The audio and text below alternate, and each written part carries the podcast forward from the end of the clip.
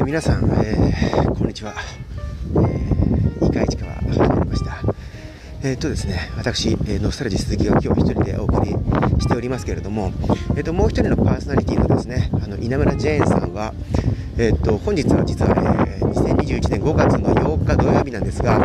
土曜日はいつもはクローズしている、えー、明殿のコミュニティスペースのゲート、ゲートがですね、今日は土曜日なんですが、えー、まあ、臨時でというか、え例外的にオープンしているということでございまして、えというわけで、え稲村ジェーンさんは今、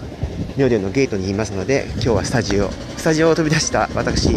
ノスタルジー鈴木が市川市のストリートからお送りしております。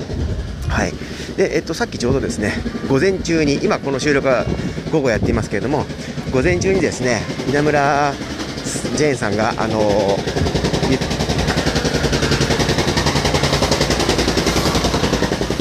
すいません、今ちょっと聞こえますでしょうか、えー、ストリートではですね、道路工事が行われておりまして、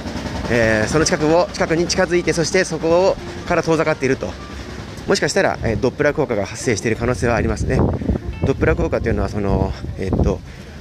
移動する音音との音とのまあ距離がこう変わることでですね音の発信源と距離が変わることで、えー、波長がこう変わることで発生するその波の、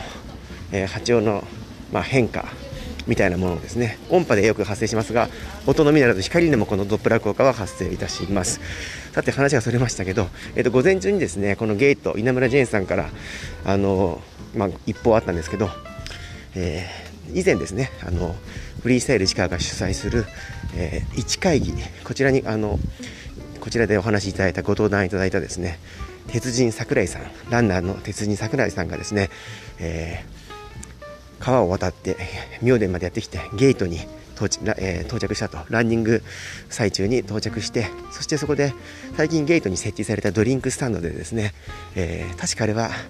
褐色のですね炭酸飲料えー、て言いましたかね、えっとまあ、それをですね飲み干すシーンが動画がですね送られてきましてこれをこう私見て非常に爽やかだなとノーリーズンというふうに思ったわけでございます。それからあのちょっと今申し上げたその1会議の話で言いますと、えっと、前回ですね、えー、っと4月4月に行われた1会議でですねあのご登壇いただいた、えー、アンカー市川生のアンカー市川でも、えー、市川みんなの保健室を、えー、やっておられる藤井和代さん精神科医の藤井和代さんいらっしゃいますけれども藤井さんのですね、えー、まあ、この前1会議ではいろいろとお話をいただいただいたわけですけれども、えーとまあ、割と深くこうこれまでの経緯とかどういったあのことを経てですねこの精神科医になられたかあるいは、えー、最近になってその市川みんなの保健室を立ち上げたかということについてですね、えー、割と深くこうインタビューをしてですね、えー、記事記事にしたものがフリースタイル市川の、えー、ウェブサイウェブサイトの方に、えー、新しく始まった源流という名前で始まったですねえっ、とまあえ取材シリーズみたいなものが始まりましたけどその記念すべき第1回の、えー記事として藤井さんのインタビュー記事が載っています。このインタビューを担当したのはですねフリースタイル力の代表でもあるですねズン野口こと野口淳さんがインタビューを担当しています。でそしてインタビューを担当し記事もですねあの執筆したのも野口さんでございます。ぜひですねフリースタイル力のウェブサイトの方から源流の記事、え、読んでいただきたいなと思います。はい。あとまあ最近のフリースタイル市川の活動について言いますと、えー、数日前にですね、えーとまあ、ようやくと言いますかあの SNS のツイッターのですねアカウントを取得しまして、えー、少しずつ情報を発信しております。はい、これまであの主にあの Facebook ページそれから公式ウェブサイトの方での情報発信が、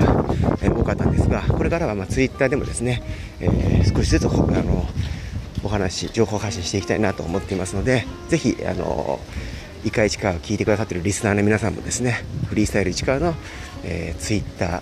フォローしてほしいなというふうに思っております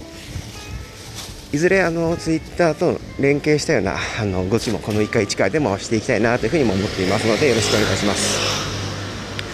えーと、最近のフリースタイル市川の活動で言いますと,、えーと、これも数日前なんですがさっき出てきましたその、えー、ズン野口さんとですねそれからあのママ市川のママの方で、えー、今度あの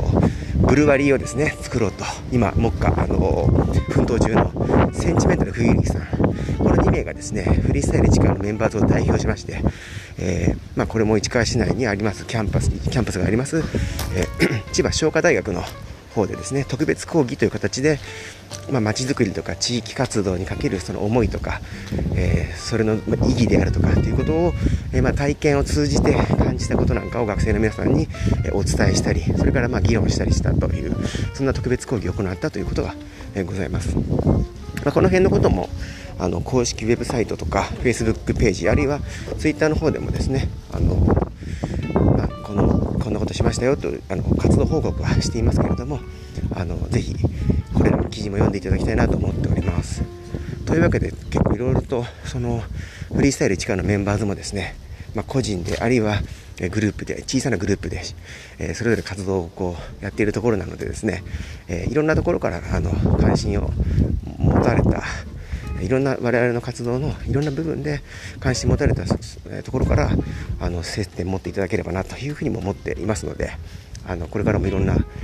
えー、いろんな局面で活動していきたいなと思っています。はいというわけで本日は、えー、市川市のストリートからお送りしました。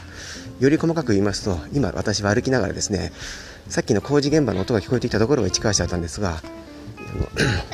今私がその歩いているところはですね、正確に言うと船橋市なんですね。まあ、市川市の市川市と船橋市の境界をこう行ったり来たりしながらこう今日はお話をしてまいりました。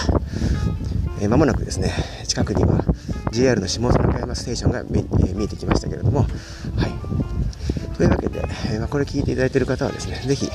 少し前にあの公開したあの永井家風さんについてですねあの私が話している回もありますけれどもその放送をですねぜひあの聞いていただきたいなと思ってます。ちょっと唐突ではありましたけどもあの今ちょうど下佐中山駅の方向を歩いていてここはあの法華経寺に近いんですがカフーさんも法華経寺の方をよくこう、え、散策されたということなんでちょっとそれを思い出しましてそんな話をいたしました。それでは、えー、5月8日土曜日の放送をこれにて終了したいと思います皆さん良いですね、え、週末をお過ごしいただけいただければと思いますが、まあ、コロナ禍ということもあってえ、大大騒ぎはできませんけれども、まあ、それでも、え、心の平穏をですね保ちつつ、え、楽しい時間を過ごしていただきたいなと思います。というわけで、えー、ノーサルジ鈴木がお送りいたしました。またお耳にかかりましょう。